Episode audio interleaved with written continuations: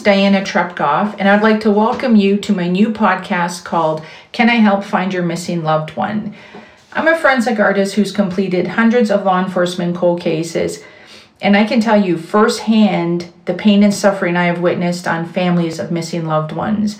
I can see the pain on their face, I can hear the pain in their voice, and I feel it in my heart. My dream is that all missing persons will be found and there will never be another missing person ever again. That's what I pray for, that's what I hope for, and that is my dream. So please welcome my new podcast, Can I Help Find Your Missing Loved One? And one by one, let's bring these missing loved ones home. Thank you. Hi, welcome to Can I Help Find Your Missing Loved One? I would like to introduce a really amazing person. Her name is Lise, and I met her through email in 2009. I ended up doing her sister's age progression. And in 2011, her family came to my book signing, and I was so touched to see them all there. Um, let's introduce the amazing and beautiful person, Lise, who's missing Diane Prevost's sister. Uh, hi. Um, hi. Thank you for joining me. Hi. Okay. Thank you for inviting me. And um, as always, I, I, love talking about uh, our case. Um, and I want uh, people out there to know about my sister that's been missing uh, since 1966. Uh, so it's been quite a struggle to get our story out there. Uh, but with Diana's help, we have uh, now a picture and with all of the, um, the publicity that uh, Diana has done for us, which is amazing. And thank you, Diana, for doing this for us. Thank I don't think we, so much. Um, I don't think all, we.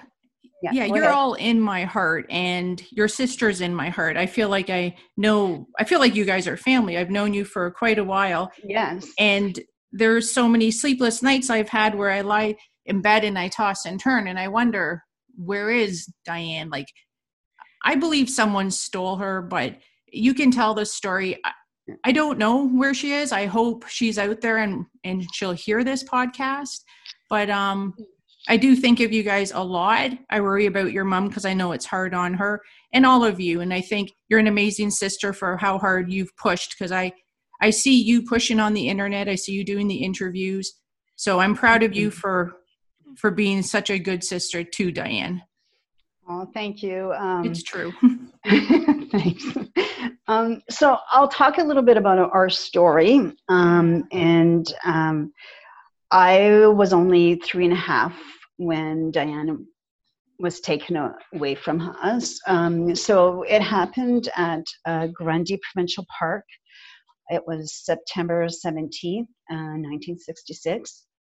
Uh, so my whole family was there. So there's four siblings. So, um, well, four with myself. So four children. Um, so there's Joanne, who is the eldest, and she was five at the time. There's Claude. Um, he was four. Myself, Lise, I was three, and Diane was two years old.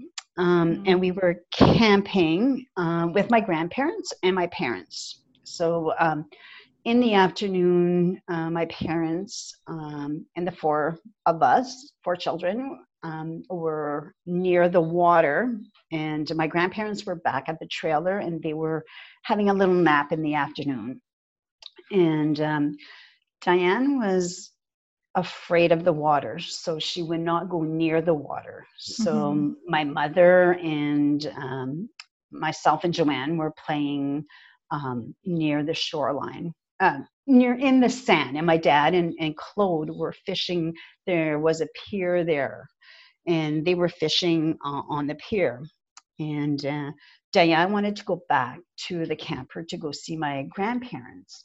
And uh, um, my dad told her just wait a minute and i'll just untangle this fishing line and then i will bring you.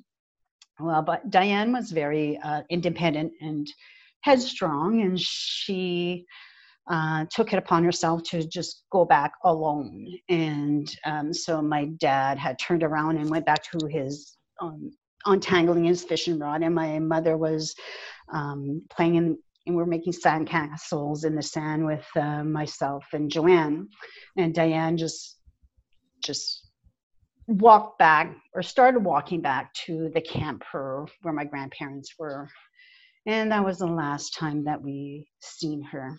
Um, so we assumed that she was taken. Um, so my dad had turned around at one point and said, "Okay, where is she? Where's Diane?" To my mom, and my mom says, "Well, didn't you bring her back?" And and panic, and they ran back to um, our campsite where my grandparents were, and because mm-hmm. they had assumed that's where she had went back, and um, they woke up my grandparents, and they said, "No, she didn't come back here." And so then my dad and my grandfather started looking for her, and uh, my dad looked for her for the rest of her his life. Um, so basically, we we figured somebody was watching us and somebody took her.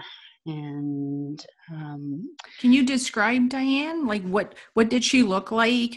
Her hair, her eyes. What was she wearing?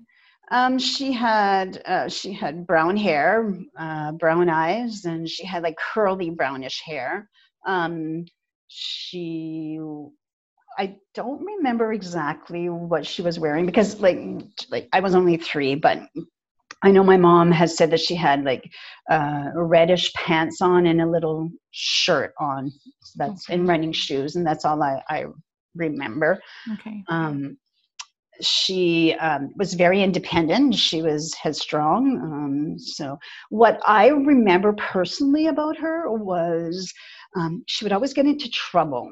Um, so I remember when she was maybe just maybe it wasn't long before she was taken is that she had gone to the hospital and that we were all at the picture window waiting for her to come back because she had went into my parents had told us don't go in the ditch like in the near the culvert. And she had went there and it had cut her foot and she had to go to the hospital for stitches. So i and remember which foot? Which foot is that? Um, i think it was the right foot. Okay. And um, she had my both my parents had brought her to the hospital. My grandmother had stayed with us um, and uh, like my grandparents have been a really big part of our lives uh, they've always been with us and always been there um, so they were at our house, and um, my parents had gone to the hospital with her. So when she came, we were, I remember the anxiety that I was feeling and waiting for her to make sure that she was okay, you know, mm-hmm. so she had came back. Yeah, you um, cared so much about her way back then, and you were only oh, like yeah. three. three, but yeah. that that's about the only thing that I remember. I don't remember um, this event that yeah. happened. I know my Joanne remembers because she was older. She was in school at that time, so she remembers. I don't. How I, is I she coping? Oh, for her it was tragic. It was really, really tragic because to her it was always like she should have been watching. And I have an, an mm. aunt also that um, is uh, she, she was close to our age well she was like maybe 10 at the time mm-hmm. and she was uh, always with us and that weekend she decided not to come with us and her name is also diane so aunt mm-hmm. diane um, and that weekend, she decided at the last minute not to come with us, and and she took that very hard because she was always uh, watching us. Like we have pictures of her and and us always together. And so she blamed herself too. She said, "No, if you know, if she would have been there, maybe this wouldn't have happened." You know, so there's a lot know, of blame. Yeah, I hear that a lot when it comes to um, missing loved ones. People blame themselves because they're so sad and they I, I, keep on hearing that. They say if i was there it probably wouldn't have happened. I should have this yeah. i should have that.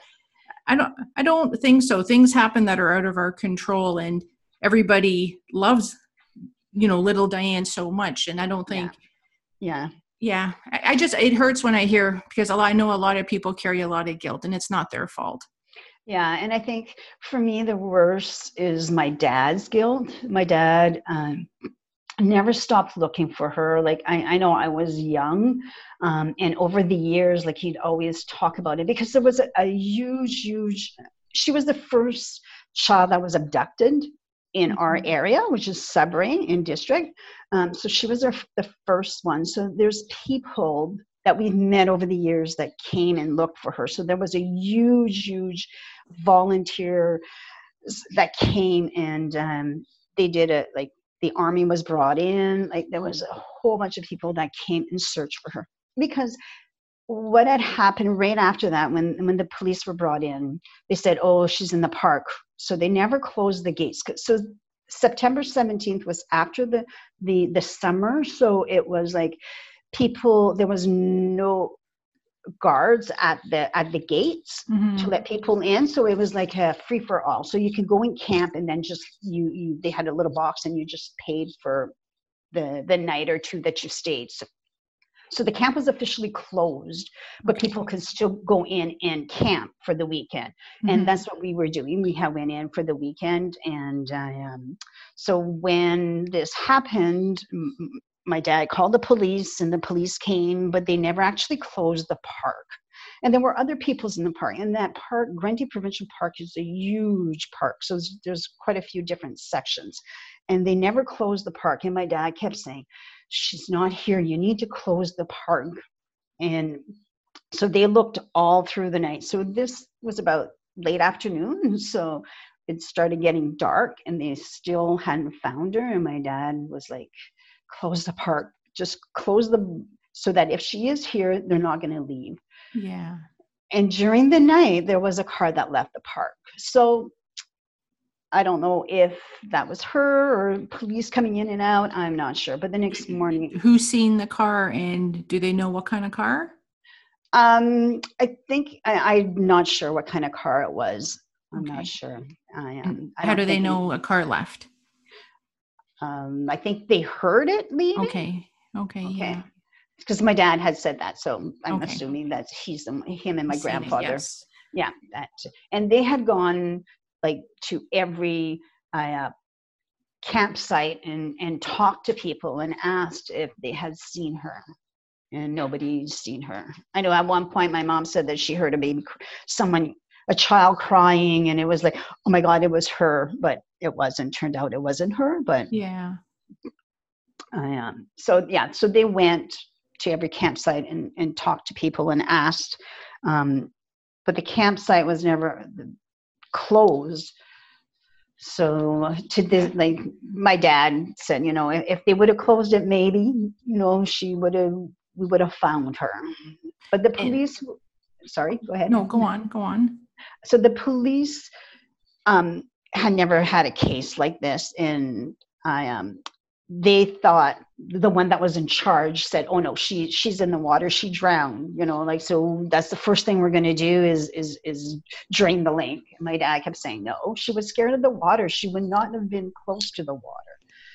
So, but they did drain the lake. They never found anything. Um, and, and it, again, they did a grid search and they, they did search on both sides of that uh, Highway 69 and uh, looked for her. And, and um, what about the hound dogs? I remember the story with the hound dogs. And if you want to just explain like which police service it is. Oh, this was um, oh, probably oh, maybe about 10 years ago now that we um, i work at a university so they have a forensic department and we um, we did uh, cadaver dogs were brought in and we did a, a grid search um, of the area where she was taken and they said that if there was a body even though this was in november and there was snow and even if there was a, um, snow on it, the dogs would find it. But at the actual, um, when it happened, they did bring in um, dogs in, and it was like they they searched the road, and then they would stop at a certain point. So the assumption was that there was a car there, or she mm-hmm. was put into a car. So at at the time, it was her sense stopped. Yeah, yeah, yeah. her sense stopped. So I remember that. In which yeah. police service? Uh, back then? Yeah. I i don't remember. Okay. I, I don't know. Ontario provincial police it's their yeah yes. Yeah. Yeah it would probably okay. yeah it would have been the ontario provincial police. Yeah. Okay okay. And how's your mom coping with this today?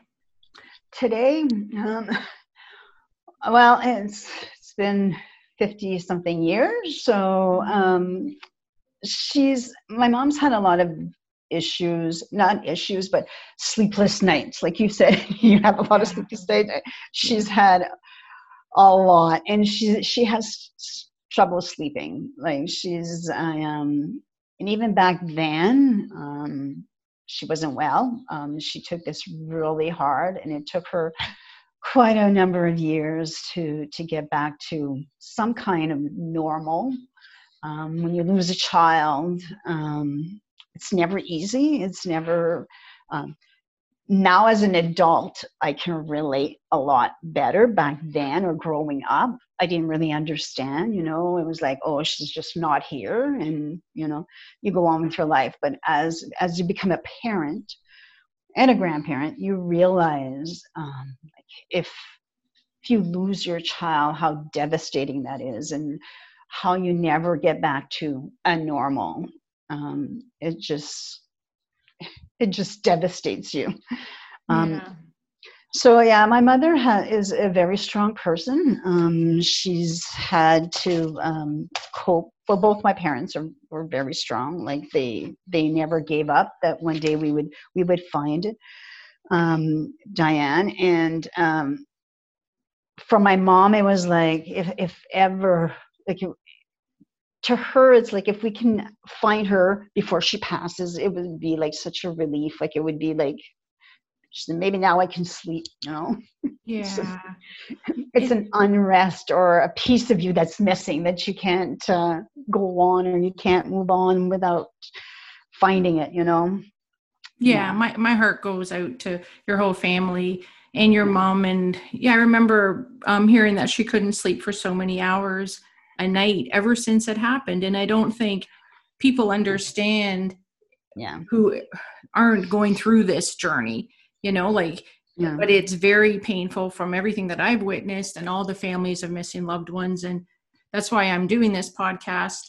Um, can i help find your missing loved one? Just to help. And if anybody's listening to the story to call in a tip. And i think the one big thing I want to mention is that no tip is too small. I think people feel a bit foolish if they call something in just in case they're wrong, but yeah. there's no wrong here. Just call anything in, you know, to Crime Stoppers and um yeah, we're hoping someone will come forward with information because someone always knows something out there and and I believe she was stolen and I know your family believes the same. If you want to talk a little bit about your dad, how he would go every year to search. Yeah for sure. Um, my dad never gave up, and he actually missed like six months of work, and his company was so so.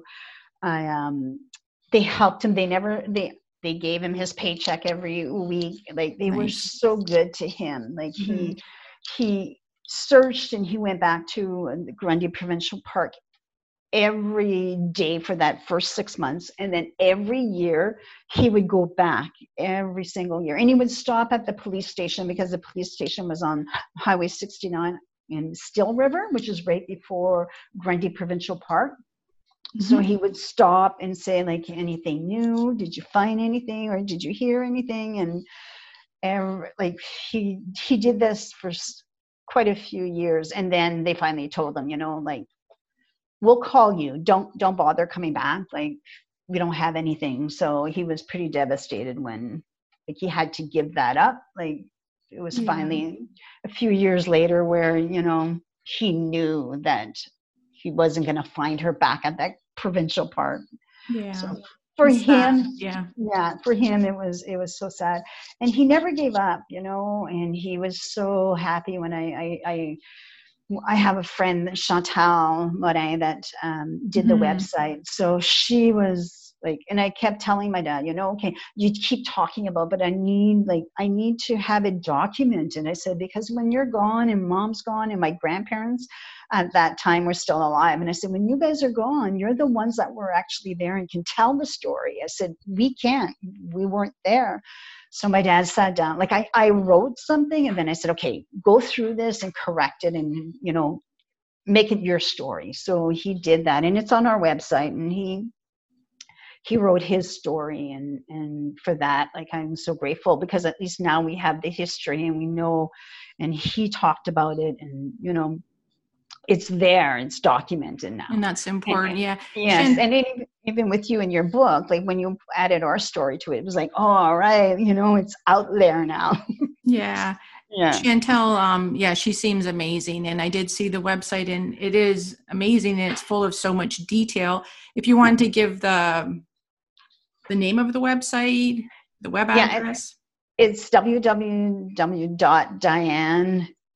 Prevost, P R E V O S T, um, at um, no dot info. Dot info. Okay, perfect. Yeah, dot info. Yeah. And she has so she has a the right scar on her foot. Any other scars? Uh, yeah, she did have a um, a burn mark near her knee, but my mom couldn't remember which side it was on. So, okay, which you know, there's no medical record for that. So Okay, but they're great um, identifiers. The stars yes. that, that stays. Yes. And any moles? Uh, no, no, not that I know of. No. Oh, yeah. yeah.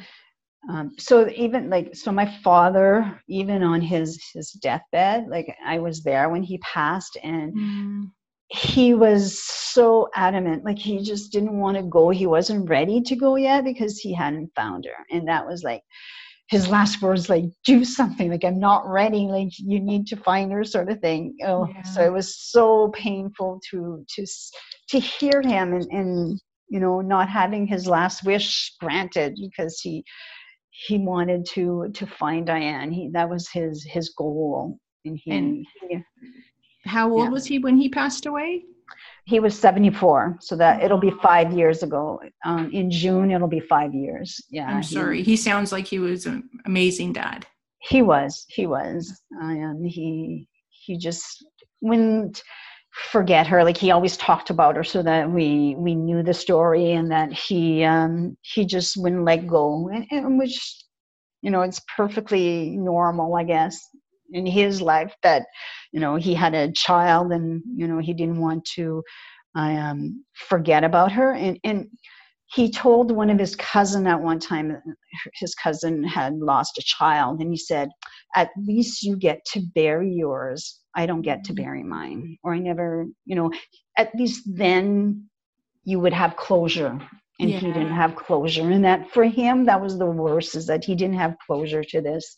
And there's still no no closure for us. We haven't found her and i am um, for all my family it's, it's like we want to have her in, part of our family and to find her you know we keep hoping that there's going to be that one little tip that's going to come in and that we're we're going to find her. Yeah I, I agree and i hope and pray for that I think um, should be really proud to know how hard you guys have searched all these years. You've never given mm-hmm. up, never wavered. Very strong, very determined, and you love her so much. I know on her birthday, you always say happy birthday, and you're always yeah. putting out stuff about her. And if yeah. if she could hear this podcast, what would you want to say to her? Oh, yeah, mm-hmm. I would I would tell her that she wasn't given up for adoption. That we we didn't uh, abandon her um, it, somebody took her and that uh, we want her back. We want her to be part of our family and that you know I, I just hope that she she had a good life because I don't know if if she was abused or something that would just hurt so much. But if she, I hope she had a good life, and then if she wants to reach out to us, uh, we're we're here waiting with open arms. You know, we're, we're waiting yeah. for that day.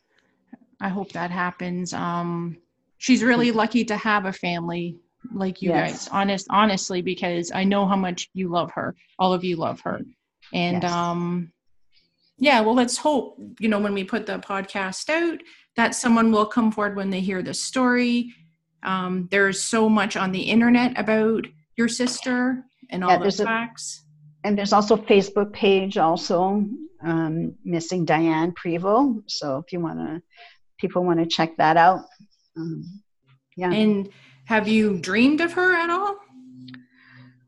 Um, no, I, okay. I, I haven't. No, I know my mom dreams of her a lot, but I, Aww. I don't know. Yeah. Um, well, say, well, thank you so much for coming on the podcast. And um, like I said, you're you guys are all in my heart. Say hi to your whole family and your mom. And um, yeah, my hope my hope is that we find her or we get answers and you deserve that. You're an amazing sister. Mm. You're always doing something to continue with yeah. the search, which is awesome. So I hope you're proud of yourself.